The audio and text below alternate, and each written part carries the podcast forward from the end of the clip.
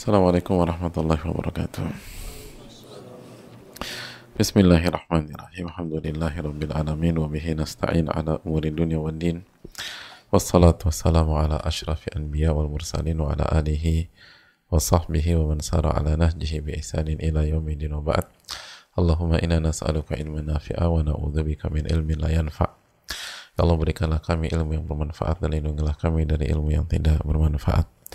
Hadirin Allah muliakan hari ke-28 atau pagi yang ke-28 di Ramadan 1444 Hijriah. Semoga Allah Subhanahu wa taala menerima amal ibadah kita uh, baik tadi malam maupun di setiap waktu di bulan Ramadan ini.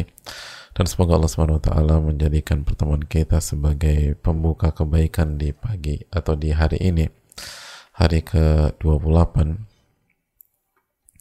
Uh, dan ini menunjukkan bahwa kebersamaan kita dengan Ramadan semakin dekat atau semakin singkat. Dan uh, garis finish semakin semakin dekat. Dan uh, hadirin Allah muliakan uh, hendaknya setiap kita sebagaimana kita sudah bahas uh, benar-benar uh, fokus dalam masalah dalam masalah ini. Jangan sampai sekali lagi uh, kuda pacu itu lebih cerdas daripada kita. Dan jangan sampai uh, kita kehilangan momentum yang akan kita sesali. Bukan hanya uh, bukan hanya di dunia tapi juga di di akhirat dan uh, hadirin Allah muliakan. Uh, mumpung masih ada waktu. Mumpung masih ada waktu kita masih punya uh, hari ke-28.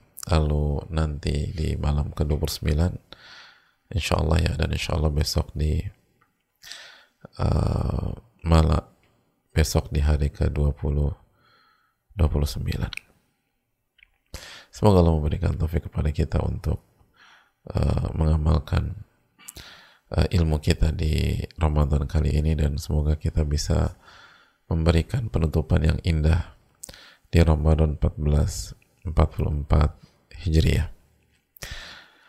Uh, hadirin Allah muliakan. Kita kembali ke Riyadus Solihin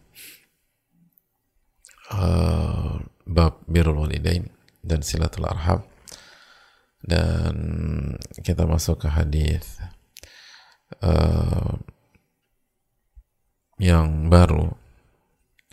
Kita masuk ke hadis yang yang baru yaitu hadis Abu Hurairah. Masuk ke hadis Abu Hurairah. Dan hadirin Allah muliakan. Hadis Abu Hurairah ini uh, hadis yang kembali menunjukkan keindahan uh, sikap dan dakwah Rasulullah Sallallahu Alaihi Wasallam baik dalam uh, silaturahim secara khusus maupun uh, keindahan secara umum dan semoga Allah SWT memberikan taufik kepada kita untuk bisa uh, merenungkan keterangan para ulama kita dan kita mendapatkan ilmu nafi dalam pembahasan kita kali ini. Amin ya rabbal alamin. Uh, kembali bersama Al-Imam Yahya bin Sharaf bin Muri Abu Zakaria atau biasa dikenal dengan nama Al-Imam An-Nawi rahimahullah ta'ala wa an Abi Hurairah radhiyallahu ta'ala an dari Abu Hurairah semoga Allah uh, merahmati atau meridhai beliau Qal lama nazalat hadhil ayah ketika uh, ayat dalam surat Asy-Syu'ara ayat 214 itu turun wa anzir ashiratakal aqrabin dan berilah peringatan kepada keluarga terdekatmu. Berikanlah peringatan kepada keluarga terdekatmu. Jadi ketika ayat ini turun apa yang terjadi? Ketika ayat ini turun da'a Rasulullah sallallahu alaihi Nabi SAW mengundang orang-orang Quraisy untuk bertemu Nabi SAW mengundang orang-orang Quraisy dan uh, mengajak orang-orang Quraisy untuk bertemu. Dan uh, itulah Nabi kita alaihi salatu wassalam.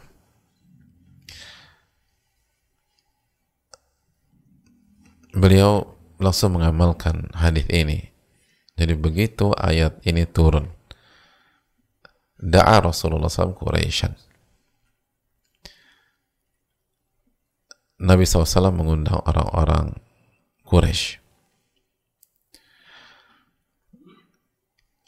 Uh, pelajaran yang bisa kita petik bagaimana Nabi SAW berusaha mengamalkan ayat itu se semaksimal mungkin.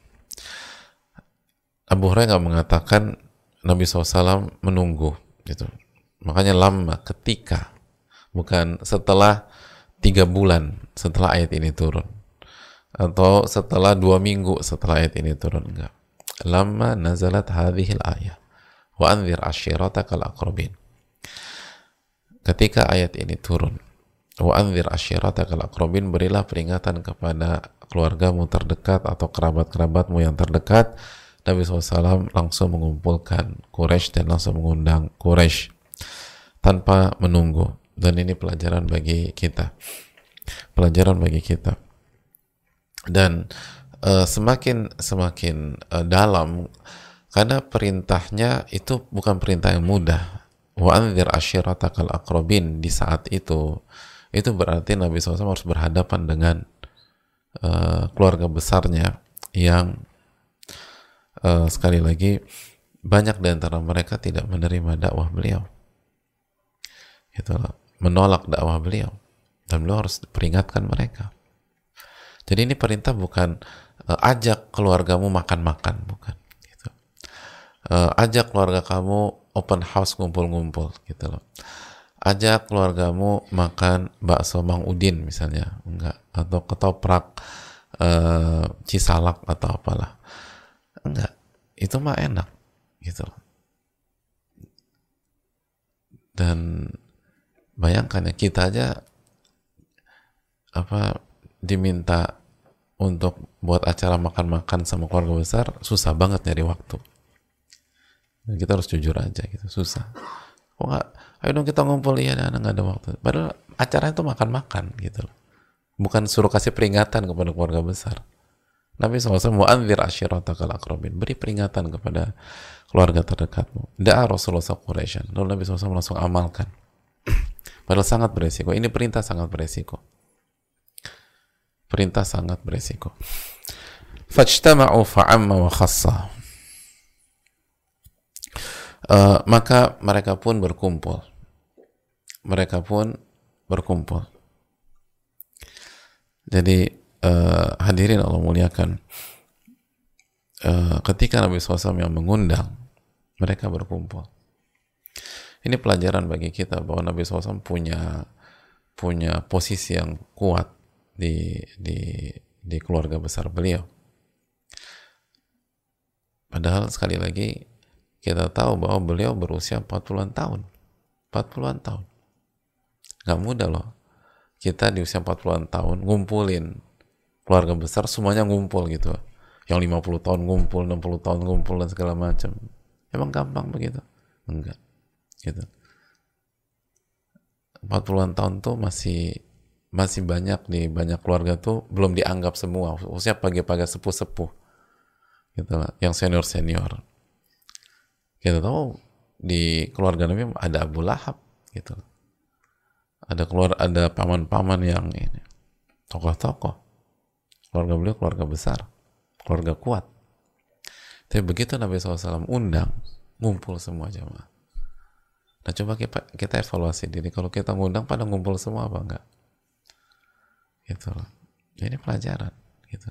Ada banyak orang tuh uh, apa fokus uh, belajar fokus menghafal segala macam. Tapi kalau tapi nggak dianggap sama keluarga dan lingkungannya. Dan bukan karena Al-Qurannya bukan karena hadisnya karena salah berinteraksi dia akhirnya nggak dianggap sama sekali gitu tapi Nabi SAW sekali minta keluarganya ngumpul, semua pada ngumpul. Semua ngumpul. Fajtama'u. Maka semua berkumpul hadirin sekalian.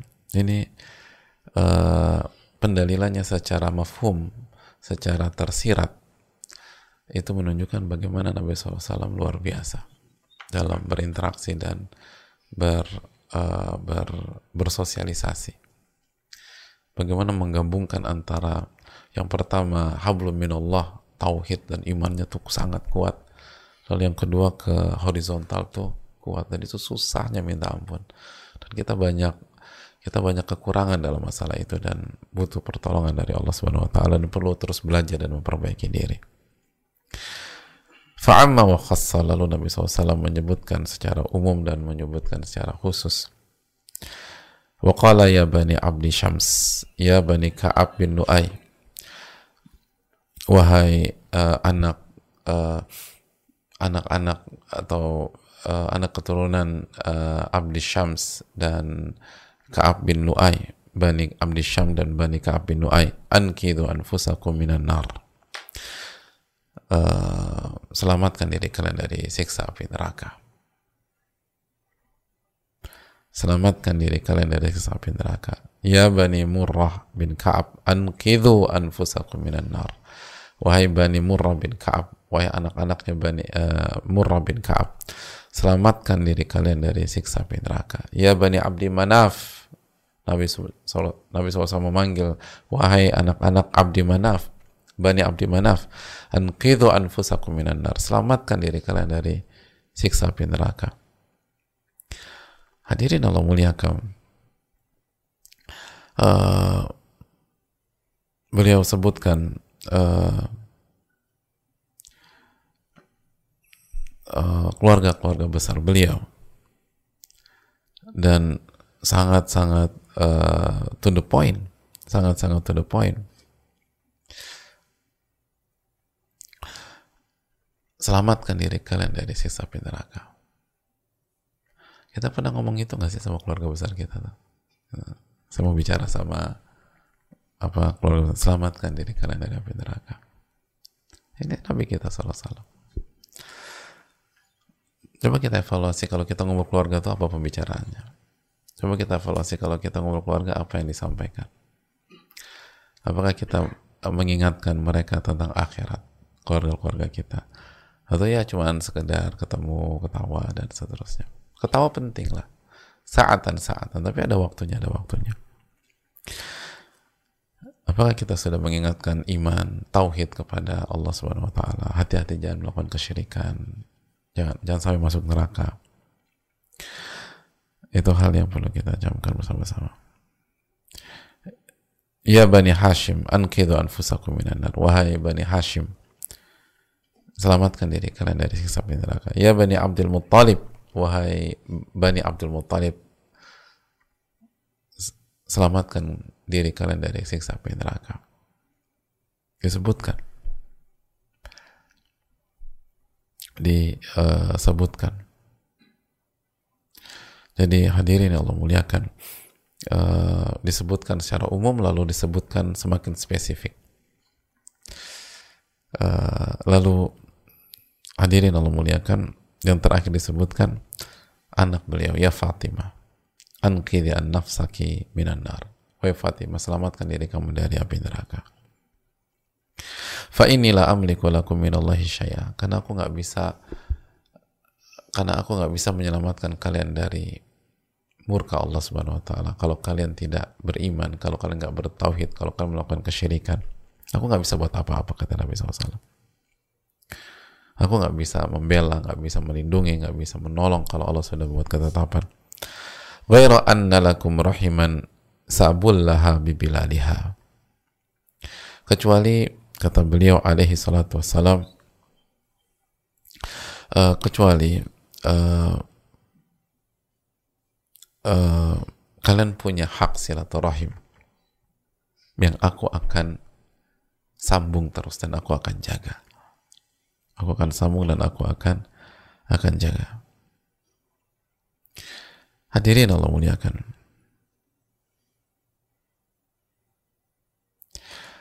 Ini yang perlu kita uh, tanamkan bersama-sama.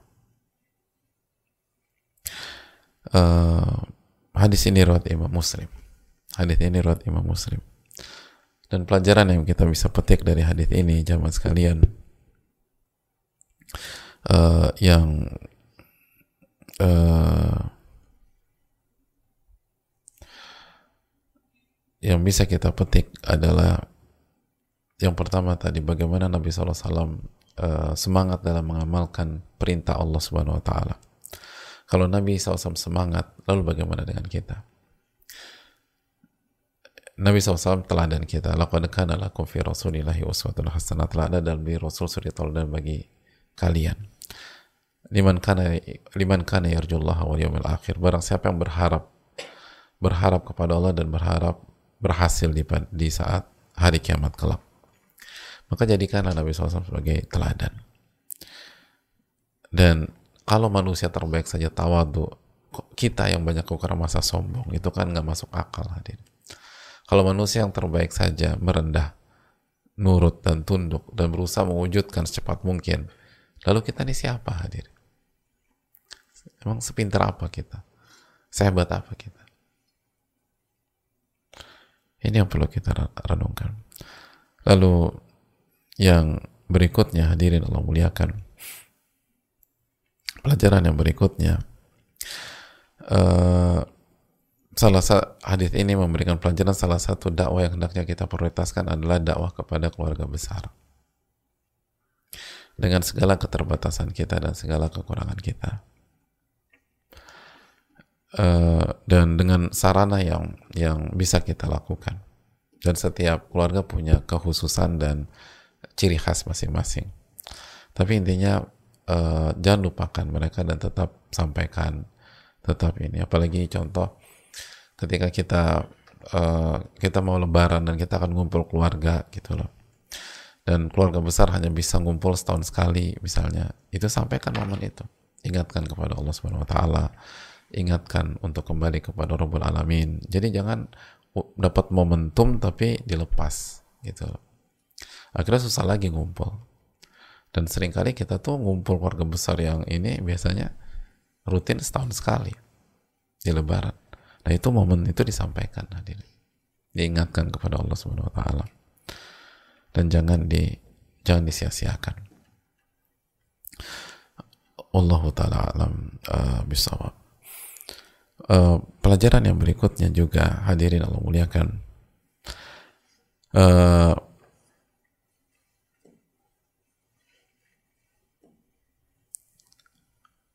bahwa silaturahim yang atau salah satu bentuk silaturahim yang paling paling besar kedudukannya, paling besar value-nya di hadapan Allah Subhanahu wa taala adalah mendakwahi keluarga besar dan mengingatkan mereka terhadap murka Allah Subhanahu wa taala dan memberikan harapan kepada mereka pada uh, rahmat Allah Subhanahu wa taala dan surga Allah Subhanahu wa taala. Mengajak mereka mentauhidkan Allah Subhanahu wa taala, beriman kepada Allah dan tidak melakukan kesyirikan. Itu sebaik-baiknya silaturahim. Uh, dan sebaik-baiknya uh, berbuat baik kepada keluarga besar. Karena itu adalah kunci bahagia dunia akhirat, bahagia dunia akhirat. Maka ingatkan dan sampaikan kepada uh, keluarga. Pelajaran yang berikutnya hadirin Allah muliakan bahwa uh,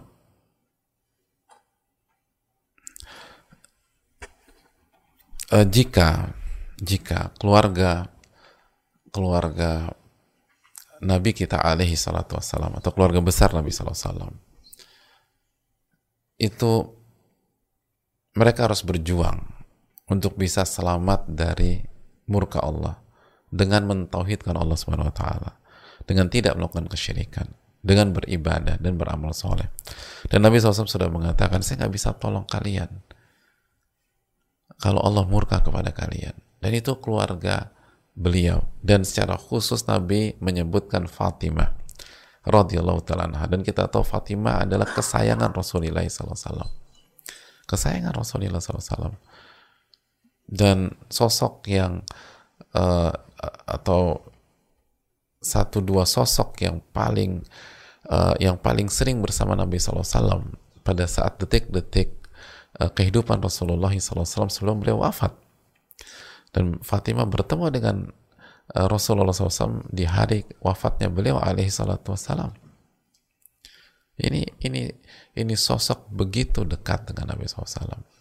Begitu uh, spesial hubungannya dengan sang ayah Rasulullah SAW. Dan Nabi SAW sudah mengatakan, sudah menjelaskan bahwa uh, beliau sangat mencintai Fatimah radhiyallahu taala anha. Kalau Fatimah saja dikatakan atau di, disampaikan oleh Nabi SAW, ya Fatimah tu di nafsaki minan nar. Selamatkan diri kamu dari api neraka. Aku nggak bisa menolongmu dan kalian semua dari murka Allah Subhanahu wa taala. Lalu pertanyaan bagaimana dengan kita? Bagaimana dengan kita? Kalau Fatimah saja harus berjuang, harus bertauhid, harus menjaga diri dari syirik, harus ikhlas, harus mengatakan tidak pada ria, pada sum'ah, pada syirik-syirik kecil. Nggak boleh sombong, harus tawadu, harus sami'na wa ata'na, harus istislam, harus menyerahkan hidupnya kepada Allah Subhanahu wa taala secara syar'i maupun secara kauni harus uh, menjalankan perintah Allah dan menjauhi larangan Allah dan itu Fatimah radhiyallahu taala. Lalu bagaimana dengan kita hadirin? Bagaimana dengan kita? Masihkah kita uh, tenggelam dalam khayalan bahwa kita bisa bebas suka-suka hidup di dunia lalu uh, langsung masuk surga pada saat wafat nanti? Ini Fatimah radhiyallahu taala ayahnya sendiri yang mengatakan ankidhi nafsaki minan nar. Selamatkan diri kamu dari api neraka. Nabi SAW nggak mengatakan adapun Fatimah tenang aja itu anak aku. Aku yang backup. Nggak ada Nabi SAW bilang gitu. gitu. Kalau Fatimah spesial. Aku yang akan lindungi dan aku akan pasang badan. Nabi SAW nggak bilang demikian ankidhi nafsaki minan nar selamatkan diri kamu dari api neraka maka ulama mengatakan kalau kalau itu uh, Fatimah radhiyallahu taala anha, lalu bagaimana dengan dengan kita? Sekali lagi lihat lagi jamaah sekalian. Ini keluarga-keluarga terdekat Nabi SAW. Karena kan ayatnya wa anzir ashiratakal akrobin. Berilah peringatan kepada siapa? Keluarga terdekat. Keluarga terdekat wa anzir ashiratakal akrobin. Berilah peringatan kepada keluarga terdekat. Ini orang-orang terdekat Nabi SAW. Orang-orang terdekat Nabi kita Sallallahu Alaihi Wasallam. Itu saja demikian. Lalu bagaimana dengan bagaimana dengan kita? Bagaimana dengan kita hadirin Allah muliakan? Tidak tidak apa namanya tidak uh, tidak simpel. Jangan berpikir kita dengan enteng saja meremehkan Hadirin Allah muliakan. Uh, Fatimah itu kata Aisyah radhiyallahu taala. Ini Aisyah menyatakan, "Ma ra'aitu ahadan kana ashbah kalaman wa hadithan bi Rasulillah sallallahu alaihi wasallam min Fatimah." Aku nggak pernah melihat seorang pun yang lebih mirip dengan Nabi SAW dari cara bicara, cara cara komunikasi, dengan Rasulullah SAW dibanding Fatimah. Fatimah tuh mirip banget dengan Nabi SAW.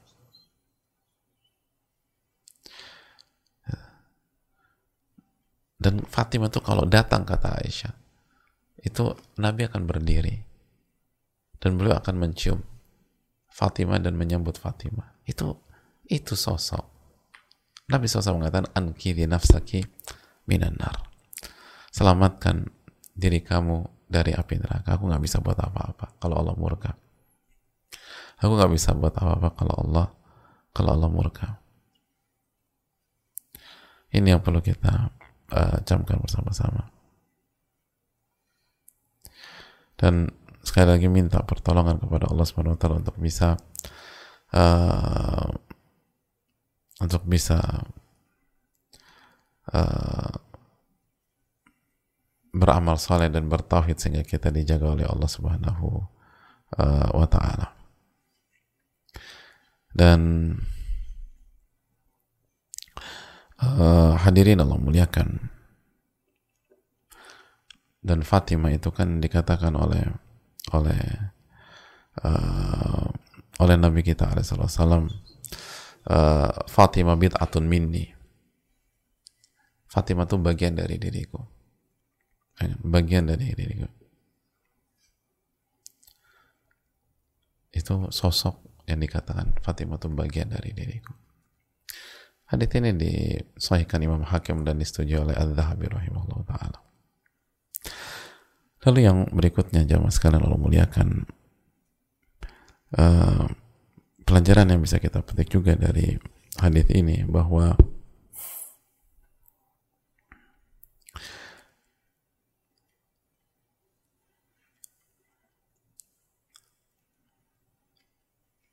lihat bagaimana Nabi SAW memperlihatkan rasa cintanya kepada keluarga besarnya. Dan uh, menjelaskan komitmennya untuk terus menyambung silat tali silaturahim dengan mereka. Maka eh, pelajaran bagi kita hendaknya kita bisa mengungkapkan atau menunjukkan rasa sayang kita kepada uh, kepada orang lain khususnya kepada keluarga dan uh, bersungguh-sungguh untuk memberikan yang terbaik untuk mereka. Dan sekali lagi persembahan terbaik adalah tolong mereka untuk masuk surga dan uh, ingatkan dan jaga mereka dari api neraka. Itu yang paling dan diungkapkan. Lihat bagaimana Nabi SAW menutup uh, ucapan beliau ini dengan mengatakan kecuali uh, kalian punya hak silaturahim dan aku akan terus uh, menjaga hal tersebut. Aku akan basahi dengan air uh, kekerabatan untuk menjelaskan saya akan saya akan all out dengan kalian gitu loh. Saya akan jaga hubungan ini. Saya nggak akan putuskan. Jadi begitulah Nabi kita Alaihi Wasallam. Uh, dan ini pelajaran bagi kita. Banyak di antara kita itu uh, masih mudah tersinggung dengan keluarga khususnya sama keluarga ya ketika keluarganya bersikap nggak baik dan seterusnya. Apalagi kalau keluarganya itu uh, misalnya kurang setuju dengan perubahannya dan lain sebagainya itu tersinggung terus mungkin baper terus kesel. Tapi sosok enggak gitu saya kan bahasanya gimana sih? Kan poin ini kan saya tidak bisa menolong kalian atau saya nggak punya apa pun. Saya nggak bisa lindungi kalian dari adab Allah kan gitu ya kecuali kalian punya hak uh, rahim yang aku akan basahi terus aku akan sambung terus berarti konteksnya ini konteksnya ini lebih bicara kepada yang taat-taat, yang soleh-soleh, atau yang nggak mau taat dan yang nggak mau bertauhid. Konteksnya yang mana sih? Yang nggak mau taat kan? Kan kata Nabi SAW, bahasanya kan kalau kalian nggak mau taat kalau kalian nggak mau beriman kalau nggak kalau kalau kalau kalian nggak mau bertauhid maka aku nggak bisa lindungi kalian dari murka Allah. Hanya saja kalian tetap punya hak silaturahim yang aku akan terus berikan. Gitu loh. Jadi ini ini apa ini keteladanan dari Nabi SAW yang sering kali kita kita kita temui di keluarga-keluarga kita. Dan kita gampang tersinggung. Kita gampang baper. Ilaman rahimah rabbuhu. Kecuali yang dirahmati oleh Allah Subhanahu wa taala. Dan bagi kita yang masih mudah tersinggung atau sakit hati dan jelas dia dizolimi gitu loh tapi lihatlah Nabi SAW Nabi jelas kasih statement jelas saya nggak bisa support kalian hanya saja kalian punya hak dan saya akan tunaikan hak itu dan saya akan berikan yang terbaik. Jadi beliau SAW nggak menggunakan bahasa yang lain. Kalau kalian nggak mau nurut, gitu, cukup tahu aja ya. Gitu. Masa nggak percaya sama aku? Aku ini untuk keluarga kalian. Aku tuh tersinggung tahu, nggak bilang begitu. Kalau kamu, kalau kalian, kalau sebagian kalian nggak mau nurut, aku nggak bisa bantu. Tapi kalian punya hak silaturahim yang selalu akan berikan. Ini pelajaran mahal buat kita.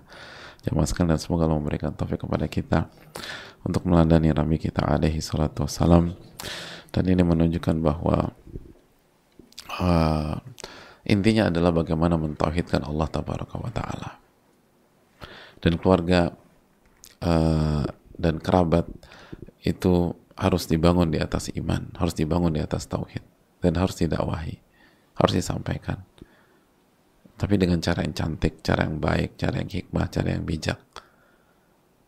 Dan uh, kalau ada respon yang kurang baik, minta pertolongan kepada Allah dan baper. Dan teladani Rasulullah SAW. Gitu. Dan terus sambung tali silaturahim. Semoga dengan kita baik sama mereka, mereka akan luluh. Sebagaimana yang Allah firmankan dalam surat Fussilat kan, idfa billati asan fa bainaka wa bainahu adawatun ka'annahu waliyyun hamim. Balas yang buruk dengan yang baik. Karena bisa jadi hari orang yang hari ini menjadi musuh besok akan menjadi sahabat karib kamu. Kalau kamu terus kasih kebaikan kasih kebaikan kasih kebaikan. Semoga Allah memberikan taufik kepada kita. Saya rasa cukup sampai di sini. Dan semoga um, hari ini adalah hari yang uh, diberkahi oleh Allah Subhanahu wa taala uh, jaga hari ini baik-baik dan nanti malam insya Allah kita punya malam ganjil terakhir di Ramadan 1444 Hijriah ini. Jaga kondisi isti'anah billah minta tolong sama Allah. Bihamdika la wa warahmatullahi wabarakatuh. Syukran